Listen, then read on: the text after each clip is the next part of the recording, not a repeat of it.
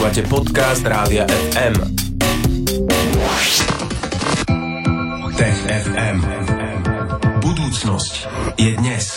Tomáš Prokopčák zo Smej tu spolu s nami, vítaj. Ahoj. Doteraz si nás bavil všetkými svojimi žartikmi a vtipmi a teraz dosť bolo showmenstva, Tomáš. Poďme sa rozprávať o vážnych veciach. Šteniatka. Šteniatka. No, to som no. celkom vážna vec. Špeciálne, ak ste vedec a chcete zistiť, či šteniatka, alebo teda psy, ako naši spolu súputníci, tie vlastnosti, že majú tak veľmi radi ľudí a rozumejú im a vedia sa prispôsobiť nám a chápu, čo od nich chceme. Či to majú vrodené, alebo jednoducho to tie psy musíme naučiť výchovou. A veci skúmali šteniatka nejakého konkrétneho druhu? Konkrétne si vybrali labradorov a zlatých retrieverov, teda tie také sympatické uh, druhy psov, ktoré sú známe tým, že, že pomáhajú, sa používajú napríklad na uh, pomoc nevidiacim alebo handicapovaným ľuďom a práve vlastne takýto program na školenie týchto psov tým výskumníkom pomohol, lebo 400 šteniatok len tak nenájdeš. Čiže im vlastne práve šteniatka, ktoré sú chované k tomu, aby neskôr pomáhali handicapovaným osobám, tak uh, tieto zapojili do experimentu. Ale aby sme samozrejme nediskriminovali, tak všetky šteniatka, všetky psy a všetky rasy sú uh, rozkošné a sympatické. Ty si to nazval teda tieto uh, labradory a retrievery. Oni, ako si je spomínal, sa používajú na rôzne takéto účely. Ja viem, že ich aj dokonca pripravujú na, túto ich, um, na tento ich životný cieľ tak, že im napríklad, aby počúvali, aby ich testovali, že ako počúvajú, tak im pustia napríklad Billyho Eliota. Dobre hovorím, ten mm-hmm. muzikál ano, ano. o tom chlapcovi, čo tancoval. Tak a oni tam sedia, oni tam sedia a sledujú ten film. Áno, to sa mi minulo posielala takú krásnu fotku, ako tam mm, dávajú se, pozor. Se, dávajú pozor viac ako niektorí ľudia v kine. No a teda šteniatka. Inak dobre, že sme sa nezúčastnili my toho tohoto testovania, lebo by sme sa stále iba opúšťali, že aké krásne šteniatko. No, ale uh, ako to celé vyzeralo, Tomáš, uh, šteniatka už sme si povedali, že aké to boli, uh, ako vyzeral ten výskum. No, oni sa tie veci trochu tiež opúšťali, predsa len keď máš 8 týždňové šteniatka, dvojmesačné malé, ktoré sú také rozkošné, tak vedci hovorili, že no, najväčším problémom celého experimentu bolo poprvé sa nezačať hrať s tými šteniatkami. No a po druhé zase sú to malé šteniatka, čiže keď od nich chceš nejakú úlohu alebo sleduješ, či nejakú úlohu vykonajú, tak uh, oni ju niekedy nevykonajú. Odídu preč, ignorujú ťa, jednoducho ako bábetka ľudí, si robia čo chcú. Ale v princípe veci potrebovali zistiť, že um, či sa výchovou učia psi to, že vnímajú naše gestá, keď sa pozrieme niekam, že niekam ukazujeme. To je veľmi zložitá vec. Dokonca ani šimpanzi nerozumejú gestu, že niekde ukážeš a majú pochopiť, že tam sa majú pozerať alebo tam majú ísť. To je relatívne komplikovaná kognitívna úloha. No a už veci 20 rokov chcú pochopiť, že ako sa to tí psi naučili. Či ich výchovou s tým, že žijú s nami, s ľuďmi, e, sa to na nich tak nejak nalepí, alebo my ich to teda naučíme to výchovou, alebo to má majú vrodené. No a keď chceš zistiť, či je niečo vrodené, napríklad aj u ľudí, tak sa to testuje tak, že si zobereš bábetka alebo šteniatka, teda maličkých tvorov, ktoré ešte nemajú tie sociálne nánosy. No a tak si poďme povedať viac, ako vyzeral konkrétne tento experiment. Čo sa tam dialo? V skutočnosti boli tie experimenty tri. V prvom skrýli pochúťku do obrátených pohárikov a, a potom to zamiešali a tomu malému šteniatku ukázali gestom, že kde je tá pochúťka. Sledovali veci, či schopný je pochopiť, že tam má ísť. Ukázalo sa, že dve tretiny a 70% tých šteniatok naozaj to gesto pochopilo. A potom veci skúmali, jednak žvatlali pozerali na tie šteniatka a, a zisťovali, či vnímajú a ako dlho toho človeka vnímajú. A potom a, posledný z tých troch experimentov vyzeral tak, že po chuťku skrýli do nejakej krabičky, tú krabičku zaťažili, predtým ukázali, že, že to jedlo bude v tej krabičke a čo to šteniatko urobí. No a tam zistili, že kým dospelé psy a, reagujú tak, že zízajú na toho človeka, aby im pomohol, a, tak to ešte šteniatko nechápe. Ale keď mu ukážeš, tak to šteniatko chápe. A to v preklade znamená, že túto schopnosť majú psi vrodenú a neučia sa ju. Uh-huh. A čo to pre nás znamená? E, ako naložíme s touto informáciou? Ono to v skutočnosti, že niečo majú vrodené, znamená, že to majú v génoch. Takže za tých 10 tisíc rokov, 20 či 30 tisíc rokov sa jednoducho génom psov vyvinul tak, že niektoré vlastnosti už v ňom majú zakódované. No a vedci teraz e, chcú zistiť, že ktoré konkrétne gény a ako to majú e, prispôsobené tie psy. Ono to budú desiatky, ak nie stovky génov. No ale ďalším krokom toho výskumu je teraz preskúmať génom psov a zistiť, ktoré gény určujú to, že psi sú sociálne zvieratá a majú nás ľudí rady.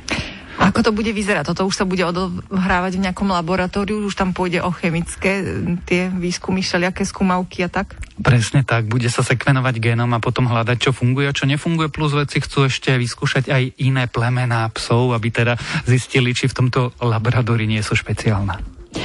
Tak um, tešíme sa aj na správy o tom ďalšom výskume, teda respektíve neviem, že či to bude až také zábavné ako dnes, alebo zaujímavé, no ale určite Tomáš Prokopčak príde aj s ďalšími podobnými výskumami uh, v budúcnosti. No a to, ten najbližší, ten sa bude týkať vesmíru, pôjdeme sa pozrieť na mesiac Titán. Tech FM.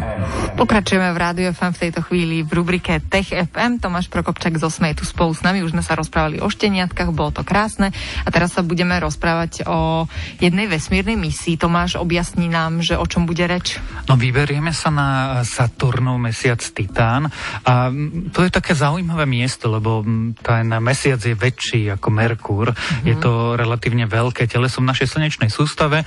My vieme, že je veľmi zaujímavé, že je tam trošku zvláštna chémia chemia v takom zmysle, že tam sú e, moria a jazera z látok e, nie z tečúcej vody, ale z iných chemických látok, ako je metán, etán a podobne.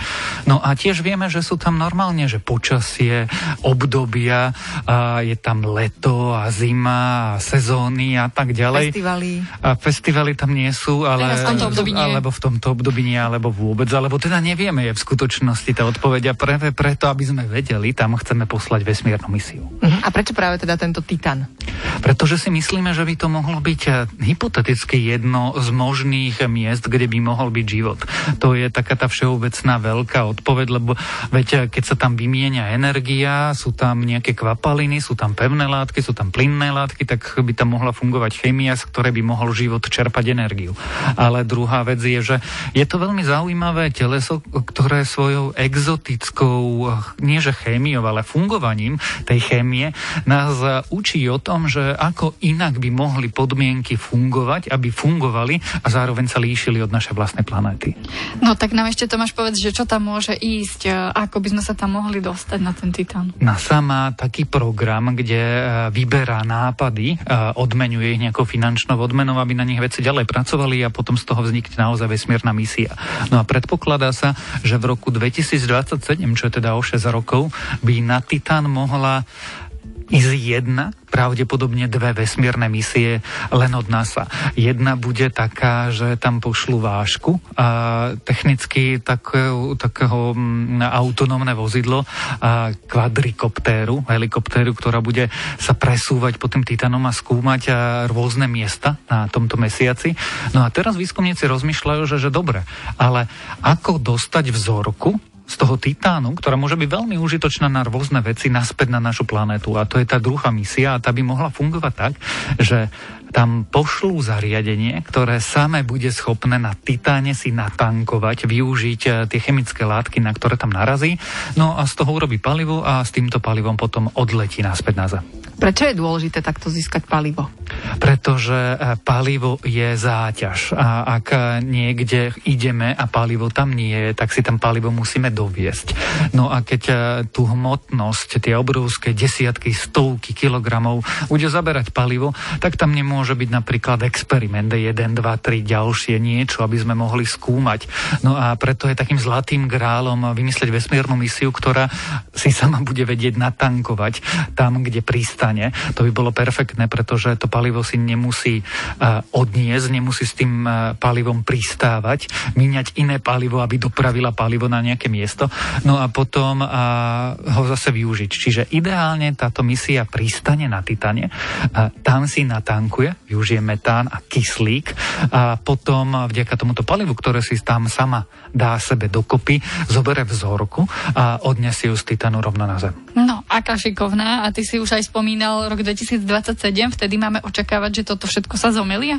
Vtedy budeme očakávať štart. A pristátie by malo byť že v roku 2036, predsa len a to bude trvať dlho. Je to ďaleko, no. Saturn nie je úplne blízko, čiže ak nevymyslíme nejaký super nový, rýchly, úžasný pohon, tak bude trvať roky, kým sa tam vesmírne misie dostanú. Alebo možno ten teleport by bolo úplne najjednoduchšie, nech už na tom niekto pracuje, Mohli nie? by. Mohlo Tak to by by Lebo tie vážky predsa len nie sú úplne rýchle. No a má s týmto niečo spoločné aj e, misia na Mars? Má, ak si spomenieme na Perseverance, rover, ktorý nedávno pristával zhruba, nie zhruba, presne pred mesiacom 18. Mm-hmm. februára, tak ten robí už to, že za sebou zanecháva vzorky pôdy. No a my si myslíme, a NASA si myslí, že budúca vesmírna misia po tie vzorky pôjde. Čiže Perseverance vyvrtal vzorku, čo dokáže zanalizovať, zanalizuje v budúcnosti, alebo teda o pár týždňov už možno, no ale niečo zanecháva za sebou. No a raz by mohla prísť presne takáto misia, ktorá nejakým spôsobom na Mars príde, tam získa palivo, napríklad z ľadových čiapočiek na Marse, no a potom nabere tieto vzorky, ktoré napríklad aj Perseverance za sebou nechalo, no a privezie ich naspäť na našu planétu. Takto nejako by to mohlo vyzerať, hovorí Tomáš Prokopčák. Možno v roku 2036 eh, rozprávali sme sa o misii na Titan, čo je mesiac Saturnu. Tomášovi Prokopčákovi zo SME ďakujeme, že aj dnes sa zastavil v rámci TFM a porozprával o novinkách zo sveta technológie, vedy, výskumu A zo sveta šteniatok? a takisto aj z tohto sveta. Tomáš, ďakujeme ti a TFM môžete počúvať opäť o týždeň vo štvrtok po 15. Ahoj. Ahoj. Tech FM. Budúcnosť je dnes. Stream, živé vysielanie a playlisty nájdete na www.radiofm.sk.